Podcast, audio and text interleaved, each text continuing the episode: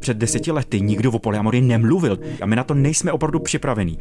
Koncenzuální nemonogamie může zůstat na úrovni sexuálních fantazích a nějakého sdílení a to může být ten prožitek, který nám vlastně dělá radost. Friends with Benefits, to je vždycky asymetrické. Vždycky ta jedna strana v tom byla zainteresovaná trošičku nějak jinak a třeba doufala, že se to překlopí do nějakého vztahu. Já tě mám jako na sex, ale najednou já bych potřebovala vyvrtat poličku, nebo potřebovala bych vyvrtat. Takže hledejme u partnerů schopnost reflexe. Jasně. Moderní láska. Série magazínu Balance o trendech v lásce a vztazích. S Petrem Bouškou a Markétou Šetinovou na rádiu Wave. Moderní láska. Vítejte u další speciální série magazínu Balance s názvem Balance Moderní láska. Zdraví vás Petr Bouška a tentokrát na moderování nejsem sám. Ahoj, já jsem Markéta Šetinová, socioložka, psychoterapeutka a zakladatelka Institutu Moderní láska, kde se s kolegy věnujeme terapii a vzdělávání ve vztazích. Oslovila jsem Radio Wave s nabídkou proskoumat moderní lásku. Na první pohled se totiž může zdát, že láska je jen jedna. Způsob, kterým navazujeme a prožíváme vztahy, se každou generaci proměňuje. V této sérii využíváme nová data o intimitě a lásce z Atlasu Čechů od výzkumné agentury Behavio a společně s experty napříč obory přemýšlíme o tom, jaké změny se týkají seznamování a partnerství v současném Česku. Dnešním tématem je rozmanitost romantických a sexuálních vztahů a mluvit o něm bude Honza Vojtko, párový psychoterapeut a spisovatel. Ahoj Honzo. Honza, ahoj. Ahoj Marketo, ahoj Peťo, to je jedno, ahojte všichni, vy všichni taky ahojte. Tak já to zkusím ještě jednou, já Ano. jsem rád, že Honza Vojtka je konečně v balancu, protože jsem ho mnohokrát zval a vím, že, vím, že je busy a že nemá čas běhat si z týdne na týden po podcastech a tak jsem rád, že se to povedlo aspoň tímhle způsobem. Honzo, ale Já teda děkuji, že jsem tady taky, promiň Peťo. Honzo, asi nikdy jsme neměli ve vztazích takovou svobodu nebo možnosti volby a velký výběr, příležitost k seznámení a třeba i k sexuálním vztahům jako dnes. Jak to z tvé zkušenosti a z tvého pohledu lidé využívají? Ta otázka je opravdu jako velmi široká, protože samozřejmě využívají, ono je to součástí to, že jsme se jako lidstvo trochu probudilo díky moderní psychologii, ale vůbec veškerým vědám o člověku, humanitním vědám. My jsme si opravdu konečně dovolili vybírat si partnery z lásky, de facto z nějaký přitažlivosti. Dovolili jsme si taky to, že už nám nedoporučují rodiče a rodina, vlastně ono to není jenom o rodičích, ona nám to celá ta rodina, to byly ty tety, babičky, nám vlastně říkali, koho si budeme brát. A i mnoho kultur, znova to zopakuje, mnoho kultur, který to mají dodnes. Honzo, a jak to můžeme dnes my prakticky využívat? My to samozřejmě využíváme, nemůžeme nevyužívat, ale klade to na nás veliký nároky. Opravdu jako opravdu ohromný nároky od toho nějaký emoční inteligence, sebepoznání, nějakého sebeuvědomění, práce s traumaty, práce s mýma věc, práce s hodnotama, s nějakým jako smyslem. My teď zjišťujeme a vlastně i tenhle pořad, který máte, tak si myslím, že je o tom a dotýká se toho, jak eh, vlastně vnímat vědomé vztahy, takzvaně jako vědomé vztahy, protože tak jsem si to já jako pojmenoval, jak je vlastně komplikovaný a jak tomu potřebují nějaký kompetence, což je nějaká znalost, nějaká dovednost, taky nějaký, jakože mám mandát k některým věcem a mám k sobě, sobě přístup. Proč to všechno říkám? Protože Občas se mi stane i na těch mých terapiích, nebo když někde přednáším, že mi mnoho lidí řekne, my bychom se té svobody rádi zbavili protože ona je náročná. Není možný ji nevyužívat, protože ten svět už je o tom, o tom, že vyber si někoho z lásky. Bohužel, já teď to záměrně říkám slovo bohužel, ten uh, romantický úzus, který k tomu máme, a teď vlastně ještě tam přidám ten přívlastek jako pseudoromantický, že abychom žili správný život a šťastný život, vždycky musíme být s někým, musíme naplňovat uh, jako ten vztah, musíme být monogamní, uh, už nechci opakovat všechny tyhle ty klasické věci, o kterých se už do, docela dlouho mluví, ale přesto mají to, že se o nich mluví, neznamená, že nefungují a že je v hlavách nemáme. Tak fakt klade nároky a vystoupit z toho Matrixu, jiné jenom třeba heteronormativity, jo, prostě z toho Matrixu vlastně, že nemusíme mít děti, i když, jsem, i když jsme jako žena muž a mám nějaký vztah, prostě to, že mám dělu a jsem žena, neznamená, že musím rodit dítě, že mám volbu. A jak se to má s proměnou vztahu a společenských norem? Ta společnost, aby fungovala, tak prostě žije podle nějakých pravidel, žije prostě podle nějakých norem, podle nějakého normativu a čím víc někdo zlobí, a chce vystupovat, tak ta společnost samozřejmě má korektivní tendenci a ona upravuje to chování. A velmi rychle se dostáváme do nějakého kleše, do nějakého konfliktu. Někdy je ku pomoci, někdy je ozdravnej, ale někdy může velmi ubližovat. A myslím, že my všichni tři tušíme, že vlastně ty věci, které se týkají vztahové psychologie nebo sociální psychologie, tak začínají být hrozně rychlí že najednou prostě před dekádou, eh, před deseti lety nikdo o polyamorii nemluvil, to prostě vůbec nebylo téma. A najednou je to tady, nebo koncenzuální nemonogamie, jo, abychom byli úplně jako vědecký. A najednou to téma je a je to strašně rychlý a my na to nejsme opravdu, opravdu připravení. A teď si všímejte, že ten vliv té společnosti, to makrosociálna, je vlastně velmi černobílej, polarizovaný. Je to o tom, že ty lidi najednou panikaří, místo abychom začali vnášet, a fakt vím, o čem mluvím, jo, protože ty lidi na mě tak jako útočí, když o tom někde já mluvím. Že vlastně je to, je to soutěž. Je to soutěž o tom, že dobrý, tím, že začínáme mluvit o konsenzuální nemonogamy, a vy taky, vy za to taky můžete, je to o tom, že teď už všichni nemáme vypár a všichni budeme už prostě v těch skupinách, v těch polikulách a už to takhle bude jako navždy a vždycky jsme takhle jako byli.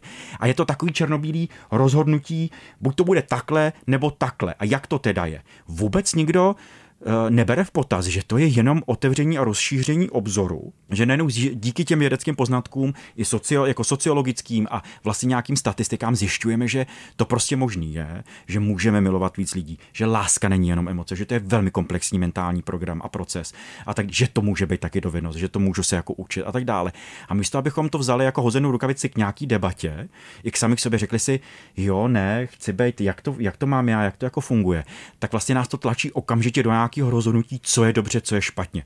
Já jsem jenom chtěla dodat, že i když ono o té svobodě mluvíme hodně a skutečně možná dneska si můžeme dělat vztahy nejsvobodněji, co jsme kdy mohli, tak pořád ta norma je velmi silná. Jasně. A je prostě jeden typ vztahu, ke kterému teda máme směřovat, nebo ta společnost nás stačí.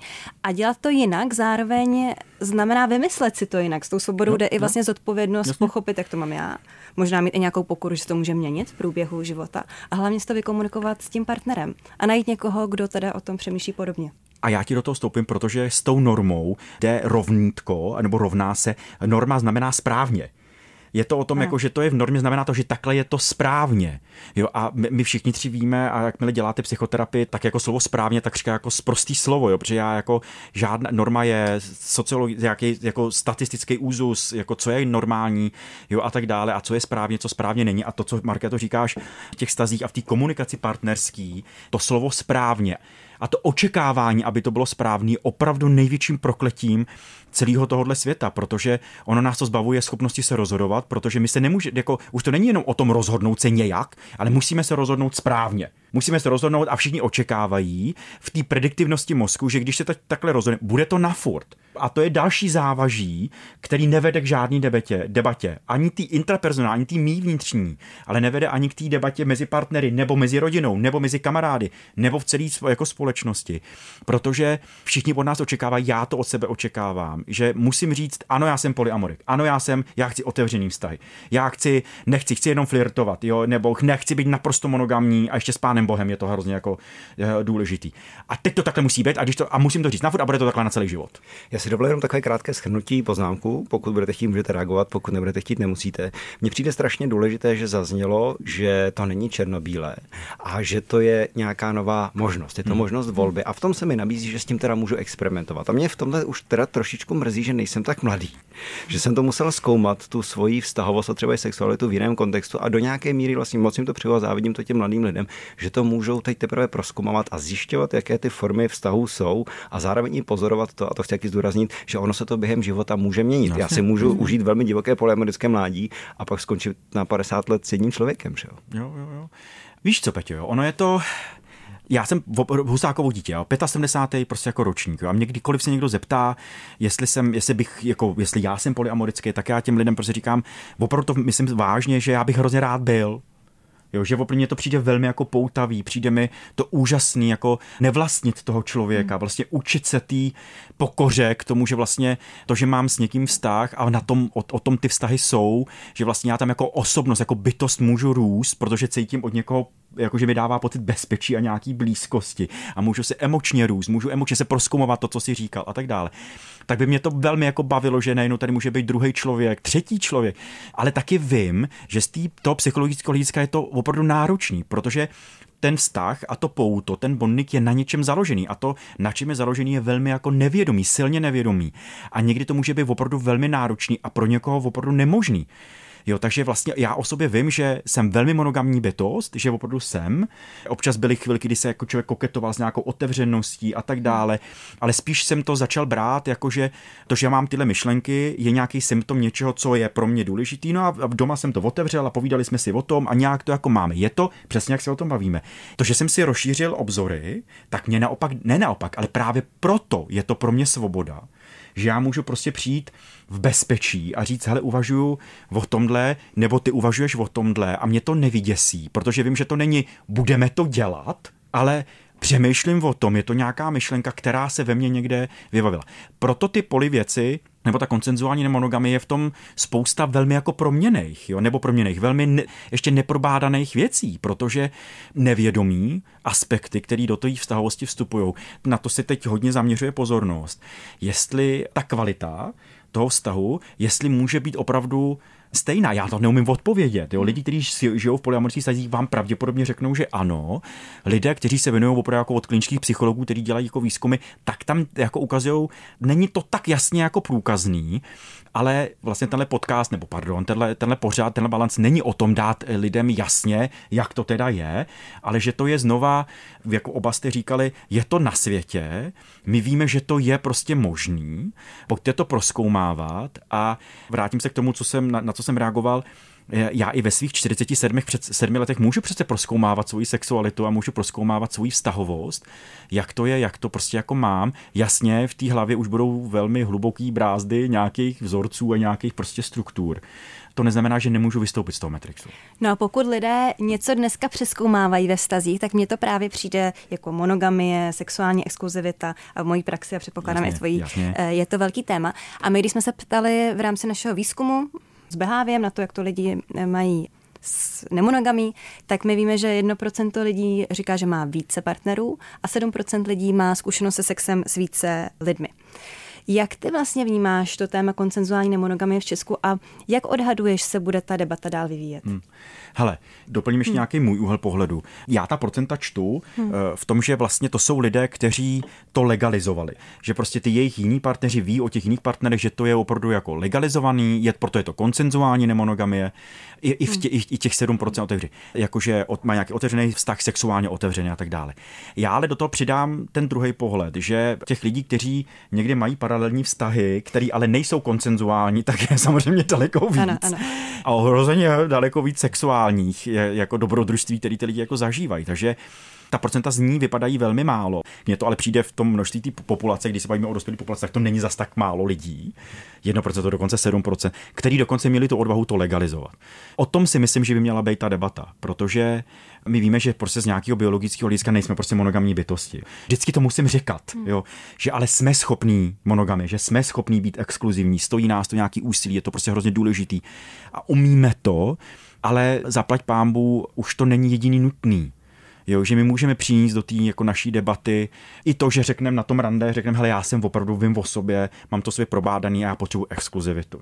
Mě to hrozně zraňuje, i když to vím a slyšel jsem to od Čitinový někde v balancu od boušky, že nejsme monogamní a tak dále, ale já jo, já prostě tohle potřebuju jo, a tak dále, jak to máš ty. A může to být veliký a docela zajímavý téma i na tom prostě, a docela hluboký téma, na tom, na tom prostě jako rande. Jo. Pro mě tam vyvstává otázka jako člověka, který teda aspiruje na to být psychoterapeut, jak to ti lidé můžou zmapovat tak, aby to pro ně bylo zdravý. Protože když si to představím jako koncept, a jsem třeba liberální člověk, smýšlející, říkám si, jo, vlastně mi to dává smysl, nechci vlastnit člověka, nechci si ho nárokovat, chci si vlastně taky užívat, chci tomu druhému dopřát, aby si užíval nebo užívala. Ale to je v té rovině myšlení. A pak hmm. ono to se mnou hmm. uvnitř ale něco dělá a hmm. tohle proskoumávat mi přijde možná důležitější. A já osobně si to minimálně pro část část populace nedokážu představit třeba právě bez té psychoterapie. No, no, jo, ale to máš velkou pravdu. Jo. Proto vlastně myslím, že i tohleto, tenhle ten pořád vzniká, nebo vůbec proto my prostě chodíme z kůží na trh a vlastně o tohle téma otvíráme, protože ono to pro mnoho lidí opravdu může být velmi prostě bolavý. Moje výchova, já když jsem v těch 80. letech, tak nikdo v životě o žádných otevřených stazích nemluvil, bylo to velmi nemravný, je to součást nějakého hodnotového, nechci říct žebříčku, ale prostě vůbec nějakého, nějaký skupiny hodnot, které jsou předávány v rámci nějaké socializace a inkulturace toho dítěte a tak dále. A, a teprve teď jsem se eh, vlastně jako ve velmi dospělém věku začal zajímat o to, jak to prostě může fungovat. A je to velká změna pro mě. A dokážu si představit, nedokážu představit, prostě vím a spousta mých klientů nebo našich klientů hmm. za náma chodí, přijde mi to zajímavý, poutavý, klidně přijdou i s nějakou už, už zkušeností a třeba velmi často bolavou zkušeností, že se sice domluvili, jak ty říkáš, na té racionální úrovni se doma nějak domluvili a pak najednou to začali dělat a najednou to má nějaký dopad, o který neměli nejmenšího tušení, protože to prostě oslovuje vztahy, vztahovost, prostě jsou naše prazákladní prostě osobnostní nastavení a to prostě nemůže něco neudělat. Ale jde o to, jakým způsobem já v tom vztahu, ve kterém jsem se rozhodl to dělat, jak opravdu cítím to bezpečí a, tu, a ten prostor a ten respekt tyhle věci propátrávat jakmile tam pravděpodobně bude to, ne, neříkej mi to, já to nechci vědět, nebo vidíš, já jsem ti říkala, že jsme to dělat neměli, celý se to podělalo a tak dále, dojde k tomuhle uzavření. A i to je srozumitelný postoj. To, to, to není o tom, že to je špatně nebo dobře, že by ten člověk prober se, buď moderní, jo, mě, mě to zranilo, já se o tom nechci povídat, to obraný mechanismus tak to může zastavit celý tohle. Já myslím, že nechci vůbec propagovat, ale moc hezký eh, film je na tohle, na tohle téma. Přesně to vyzkouším si pod nějakým nátlakem nějakých, nějaký společnosti si vyzkouším otevřít ten vztah hranice lásky se jmenuje ten film. A je prostě úžasný v tom, kde tam ty herci opravdu jako krásně zahrál, jako ukázali, jak to může být velmi jako zmatený a co to může dělat, ve smyslu, že o tom vůbec neměli tucha, že to, že to na začátku vypadalo krásně, úžasně, Jenomže oni pak zjistili u jednoho ne, u druhého ano, tak aspoň takhle já jsem si to přečet, že vlastně to mohlo být únik, že to, že existují tady nějaké alternativy vztahu, tak vlastně najednou nebylo to, že já chci si hrát se svojí stahovostí ve smyslu rozvíjet jí, ale vlastně utíkám před něčím do nějaký alternativy. A vlastně z té alternativy dělám trend, je to něco trendového, že to jako zkusím a pak se ale divím, jaký to má dopady. A mně přijde klíčový, co jste vlastně oba dva říkali. Na jednu stranu můžu do toho být nadšená ideologicky, hmm. ale myslím, že vždycky musím vědět, že to bude náročný a že to přinese nějaký nový témata a že se nedokážu představit a odhadnout, jaký to vlastně bude, než to začnu jako ideálně opatrně v tom vztahu nějak zkoumat a dělat na to rovnou navážu, protože si myslím, že to, co jste teď říkala, je vlastně takřka podmíněný tím, že vlastně oba si minimálně domluvíme na tom, že jakýkoliv pocit, blahej, neblahej, komfortní, nekomfortní, budeme zažívat po té vědomí, hmm. po tom vědomí rozhodnutí, po té ideologický, jo, my bychom to chtěli zkusit, že prostě, že to budeme zkoumat, že budeme na to, že opravdu budeme aktuálně a akutně ty věci rozebírat, že si to nenecháme vlastně na měsíc, za půl roku, nebo až se stane něco extra jako krizový a pak nejenom budeme prostě překvapený. Jo. Proto jsem se bavil, že tyhle, ty, tahle alternativa po nás chce velmi mnoho věcí z té psychologické, intrapersonální prostě jako úrovně, protože já opravdu potřebuji to sebeuvědomění, znalost sebe sama. Není ani o tom, že dokážu říct na první dobrou, kdo jsem, ale to sebeuvědomění o tom, že mám k sobě přístup že se umím zeptat, kdo jsem zrovna ty. Protože my nemáme konstantní osobnost, my se fakt měníme, ty vztahy nám k tomu napomáhají, jo, ta změna je tam neustálá a tak dále. Ale to, že mám k sobě přístup, tak vlastně může napomáhat to, že hele, já jsem teď mám nějakou myšlenku, já ti potřebuji zazdílet. Aha, o čem to je? A že nejenom rozeberem nějaký další prostě jako téma prostě kontinuální konverzace. Přesně. Mně se chce k tomu ještě doplnit, že je asi fakt dobré s tím experimentovat velmi postupně a velmi opatrně. Začít třeba, to mluvím z vlastní zkušenosti, hele, představ si, když se o tom bavíme třeba v nějakém páru, představ si, že flirtuju s jiným klukem. Představ si, že s ním jdu na rande. Představ si, že mu dám pusu. A pak se to může třeba zkusit reálně sdít, můžeme to sdílet, uvidíme, co to udělá a pak se s tím dá nějak naložit. Přijde mi to lepší, než prostě říct, vlastně nám sedí polyamorie, tak šup, skáčeme, jasně, skáčeme jasně. do studené vody. Jasně. Dokonce jsem i četla jako typ začít vlastně se sdílením sexuálních fantazích a pro někoho eh, ta koncenzuální nemonogamie může zůstat na úrovni sexuálních fantazích a nějakého sdílení a to může být ten prožitek, který nám vlastně dělá radost. Já jsem chtěla tu konverzaci posunout k jinému oblíbenému vztahovému formátu a to je přátelství s výhodama. Jasně. A my zase z toho výzkumu víme, a to mě překvapilo, že s tím má zkušenost 46% Čechů. Co myslí, že lidi na přátelství s výhodama přitahuje? Pokud se proto rozhodneme, co máme dělat nebo jako co si pohlídat, aby to bylo víc radosti než starostí? Na první dobrou, eh, to, proč se nám to líbí, je to, že tam nefungují, nebo tam nemusí být nějaký extra závazky. Na první dobrou ta výhoda, kterou, se kterou se potkávám, je to, že tam není nějaká extra silná emoční angažovanost, protože ta emoční angažovanost přináší i ruku, nebo je to ruku v ruce, nějakou zodpovědnost. Tohle tady, tady není, velmi je to dobrý časově výhodný, že mám čas, eh, dobrý nemám čas, řeknu, že ne. někdy to, to přátelství s výhodama je taky velmi užitečný pro nastavování hranic a tím odpovídám i na tu druhou otázku. To, co si já mám ohlídat, je opravdu jsou, jsou fakt jako hranice, ale taky upřímnost. Upřímnost k sobě, protože většinou, a to se fakt děje, přátelství s výhodama vědomě neurvete kam tím, jakože to, že se rozhodnu, že budeš jenom přítelkyně, jenom kámoš, kámoška, jeho friends with, uh, with benefits, tak uh, tam prostě jakmile mi zavoní, že jakmile tam začne fungovat ta biochemie, a nebo ty nevědomí, takzvaný jako koluzivní prostě principy a tak dále, tak eh, najednou tam dojde k tomu zamilování se. A může to být velmi bolavý, protože samozřejmě velmi často se stane z té druhé strany, když já najednou vyjevím své pocity, a nebo hele, u mě se to změnilo, tak může přijít, ale já jsem tady opravdu jenom kvůli tomu, že ten sex s tebou je úžasný. Jo, občas se prostě po tom sexu podíváme na Netflix, takže mám i tady nějaký jako zazdílení nějakýho prostě. Nemám na Netflix, tak... No, tak se podívám u tebe, no, no ježiš, tak i to je benefit, ne? Přece, ano, jasně, ano. Jo, prostě, že, a nebo si, nebo si u tebe vyperu, a nebo u tebe se najem, jo, to tak fakt je, to se prostě jako děje. Těch benefitů je víc než jenom sex a tak dále, ale tím tím to hrozně komplikuješ a překročila, překročil s mojí hranici a mě to vyděsí a já můžu, vůbec se nemůžeme, nemusíme tady bavit, eh, jestli je to dobře nebo špatně od toho člověka. On prostě, jestli je to nějaká nezralost, jestli se bojí, to, je, je to commitment phobik, já, já fakt jako to nemůžu říkat, to nevím a tak dále, ale je to vlastně jedno. V tomhle případě je to o tom překročil si hranice, na který jsme se domluvili, mě to nevyhovuje, děkuji za všechno a odejít. Jo, takže jako netřeba hodnotit ty očekávání, hmm. ale může být náročný ve chvíli, kdy ty očekávání máme jiný. A to B, přesně tak to je. A to B je o tom, já pořád, i když mám kamaráda s benefitama a většinou ho můžu mít, protože nechci tam prožívat ty emoční nějaký, a teď mi prostý slovo, ale prostě hnusy, jo, a tak dále, tak přesto to, ale i to přátelství, jakýkoliv přátelství, jakýkoliv vztah, nejenom intimní, potřebuje sdílet ty emoce.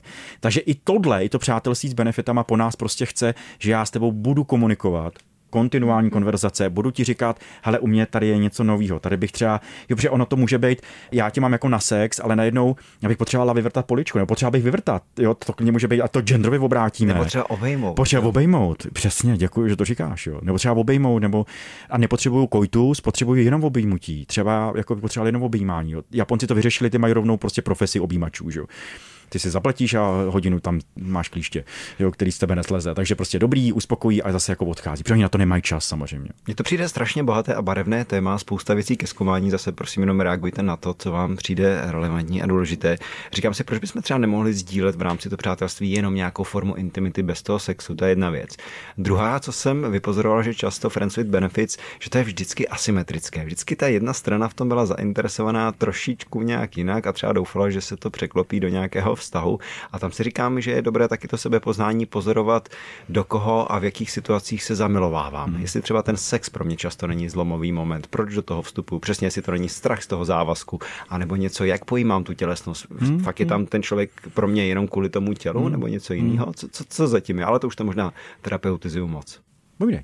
To mi přijde jako skvělá poznámka. A zároveň myslím, že je třeba být opatrný nebo opatrná v tom jít do jako friends with benefits, přátelství s výhodama ve chvíli, kdy já doufám, že to překlopí do vztahu. Jako vlastně jediná možnost, jakým vztah s tímto člověkem je, že přijmu přátelství s výhodama. To se děje velmi málo kdy. A dokonce je to i výzkumně podložené. Justin Lay Miller, který se věnuje výzkumu přátelství s výhodama, tak říká, že to se stane jenom v 15% hmm. případů. Ale já mám pocit přesně, jak říkáš, že mluvíš o té asymetričnosti, takže hodně lidí s touhle ambicí do těch jako přátelství s výhodama vstupuje. No. A já ještě chci tu asymetričnost okomentovat, protože jasně, že tam vždycky bude ten motiv, proč já do toho jdu, bude jiný protože já nejsem Petr, já nejsem Markéta a já tam půjdu za Honzu. Moje motivy budou opravdu velmi odlišné, buď mírně odlišný, anebo velmi odlišný ta debata je o tom, že jí mám víc se sebou, tu debatu, proč to vlastně chci, protože spousta lidí to volí, protože jsou třeba po těžkém rozchodu, nechtějí další prostě nějakou, nějaký emoční, bo se bojí, ale prostě rádi by sex, protože ten taky něco dělá, jo, to, že prostě tělo na tělo, tak prostě funguje něco biochemicky, potřebuji oxytocín, prostě, který se vyplaví, nevyplaví jinak, než prostě fyzickým dotekem, nebo si můžu šlehnout do žíly, taky to jde a tak dále. Ale kam tím jako mířím, těch důvodů a motivů je hodně, ale jakmile vstupuju do tohohle Matrixu, do tohohle, tak eh, znova to zopakuju, je velmi důležitý mít ten přístup k sobě. Já potřebuji umět, když už ne tomu druhému, tak ale sobě si umět přiznat a říct si, nebo s kámoškama, nebo s tím terapeutem, terapeutkou si říct, helejte, se mnou tohle to dělá, Jo, prostě pro mě je to, a klidně si i přiznat, A mě to vlastně hrozně vyhovuje. Já tenhle ten vztah asi vlastně chci. A pak ti tam někdo může říct, no jo, ale co když vám bude prostě 40 a najednou nebudete mít nějaký pevný vztah, budete mít jenom a budete třeba chtít děti, protože se to změní, ten mindset se vám prostě změní, nějak dozraje, uzraje, nějak se přemění a to a, a neste si ty důsledky těch jako činů a je to prostě komplikovaný, jo, protože ono ještě u těch přátel s benefitama se nemluví o těch feťácích zamilovanosti. Jo? To, že já vlastně si dovolím, že mám sice kámoše s výhodou, nebo kámošku s výhodama, ale je to vlastně, já tím dostávám další šlehu vlastně tý zamilovanosti, protože dovolím se zamilovat, jemu nebo jí říkám, ne, to všechno v pohodě, ale užívám si, jedu na tom tripu. Proč to říkám? Protože pak to potom roce, roce a půl skončí a já pak zase řeknu, hele, dobrý, už mi to nevyhovuje z různých důvodů a půjdu jako vodům dál. Ale proč to, proč to říkám? Protože tím spevňuji nějaký můj vzorec. Místo, abych já se jako do sebe podíval a říkat, jo, já to tady fakt mám nějak jako trochu jinak a může to vypadat velmi jako nezdravě, co s tím budu dělat ale to přátelství s benefitami vlastně dovoluje, říkáme, je to v pořádku, klidně si to měj. No, vlastně dáme si tu písničku ještě No, jednou. ještě jednou, jasně. A za mě se moc líbilo o tom, co jsi říkal, to feťáctví zamilovanosti, protože si myslím, že je velmi lidem prospívá, když se naučí rozdíl mezi tím zamilovat se a někoho milovat nebo mít rád a vlastně proskoumat, co všechno ta láska může být. A další věc je, jestli nepodporuje rozpad těchto tradičních norem a toho, jak pojímáme vztahy, to, že od romantismu máme neustále ty obrovské nároky na to, co ten partnerský vztah je, může být a co všechno nám ten partner nebo partnerka mají saturovat a můžou přinést. A to jsou často takové obrazy a fantazie, že to prostě člověk z tohoto světa nikdy nemůže naplnit.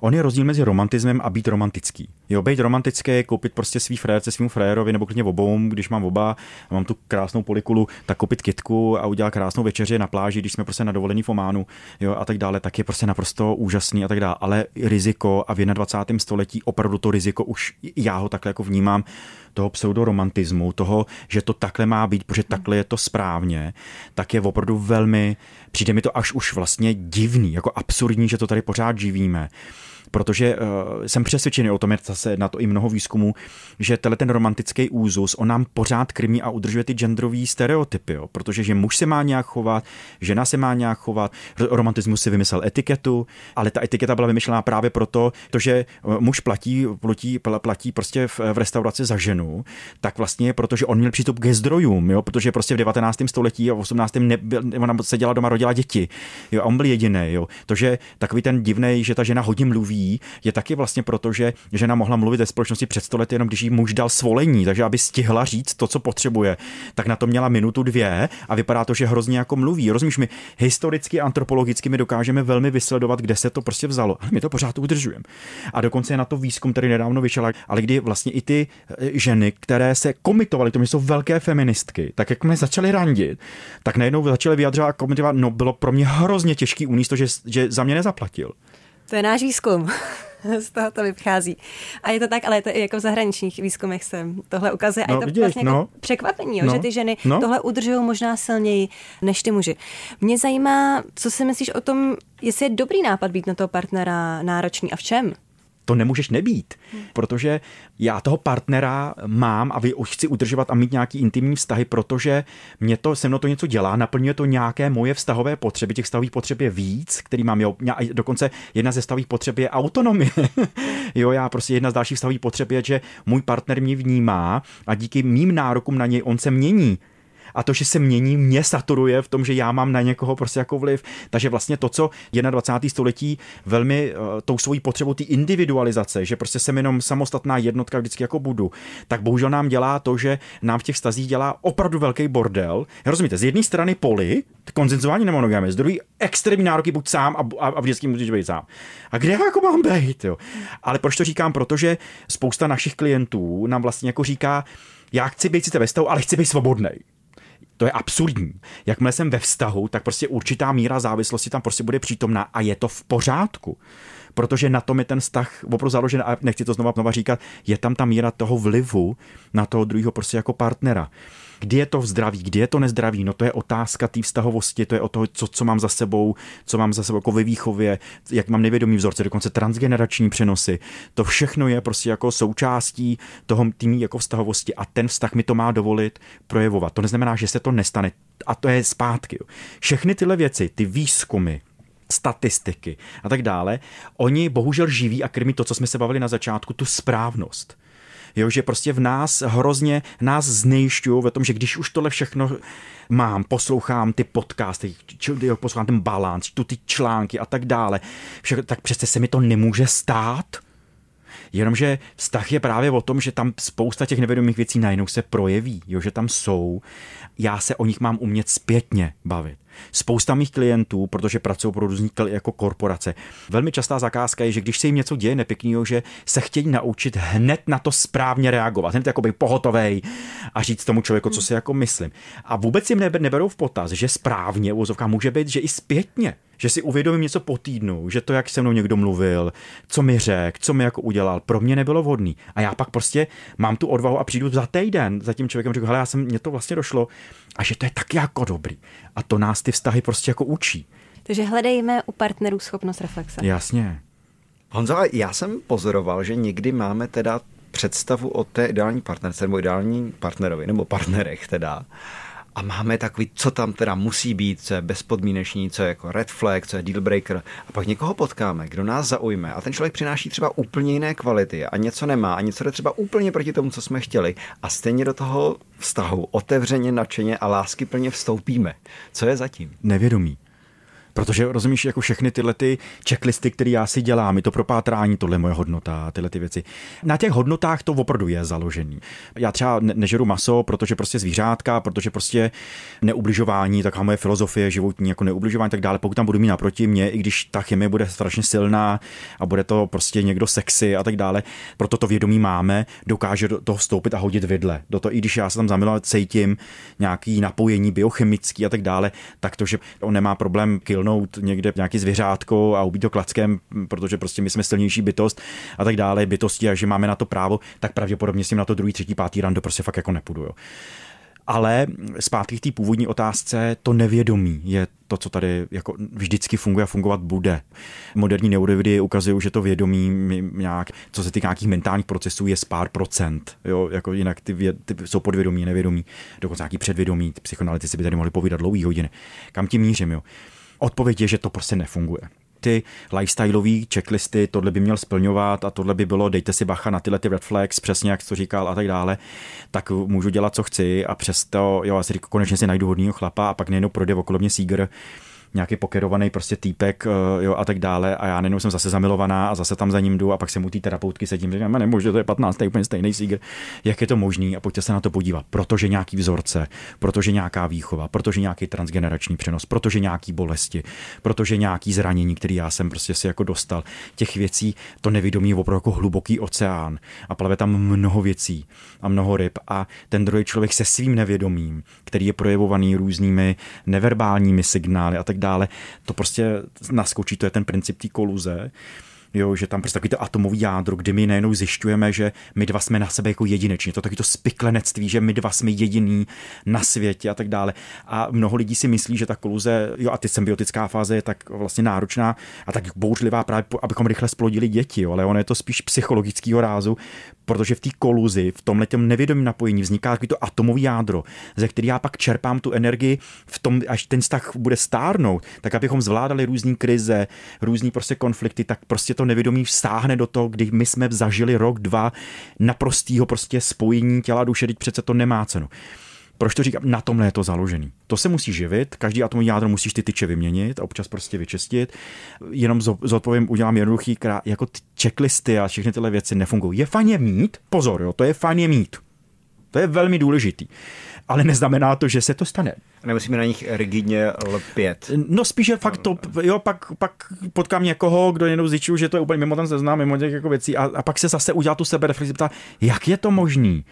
Co se tam vlastně jakože děje. A pro pozor, jo, to zase nemusí být, já můžu potkat jakože nějakýho sígra, ale on to nemusí být sígr sígr, jo, on to může se jenom takhle nějak jako chovat a jenom zjišťuju, že a kam tím mířím. Proto ty vztahy jsou složitý a ty začátky. Já prostě musím spoustu věcí ověřit já to nejsem schopný poznat na jednom rande, ani na patnáctém rande. Některé věci. Pak musím překročit tu dobu, kdy se sestěhujeme, kdy jsou tam, kdy jsme spolu už díl než jenom prostě dvě, tři hodiny nebo o víkendu jo, a tak dále. A pak zjišťuju a pak to zase reflektuju, protože jo, v té diferenciační fázi já se můžu rozejít, jo, protože zjistím, že to jako nefunguje.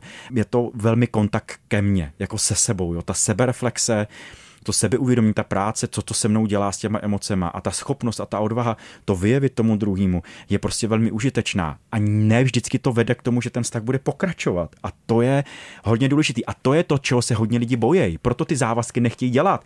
Proto jsou ty commitment fombici a tak dále. Protože když někoho odmítnu, tak to znamená zranění. A já, nejsem, a já se sám vidím ve svým ideálním já, který je součástí mého nevědomí, jako člověk, který nikdy nezraňuje. Já jsem hodný člověk. A já to radši neudělám a radši budu někde setrvávat. A znova, a tím už skončím, i ty alternativní formy vztahů, tak mi můžou k tomu ale napomáhat. S nás se jako propátrávat, zkoušet, je objevovat. Jo, tak mně přijde, že alternativní formy vztahu je vlastně takový velký slovo pro komunikaci, no. že a otevřenost a nějaký jako férovou hru, no být jako sama sebou v těch vztazích. Marketo, když tě ještě, ještě poslední jako poznám, oni tady totiž byli vždycky. Přesně tak. Jo, ka, ka, každá, každá prostě společnost, která jako někde jakože monogam, vždycky jako je tady to židovsko-křesťanská jako kultura, že pár je jediný správný, vždycky bylo cizoložství, vždycky tady bylo x prostě lidí, bla, bla, bla, akorát jsme to dali, jako že to je nemravný a že to patří do pekla. A já jako moderátor do toho teď už musím vstoupit. Jasně, promiň. A ne, ne, Nemáme víc času, nechceš si ještě povídat, abych si povídal. Já bych si chtěl povídat ještě 6 hodin, ale to nikdo neodvysílá. Díky Honzo za milou konverzaci a Petře za skvělou spolupráci. My jsme tady dneska zmiňovali hodně výzkumů, data, tak já všechno to hledám na svůj Instagram a zároveň tam dám odkazy na Honzovo knihy a další děkuju. projekty. A děkuju.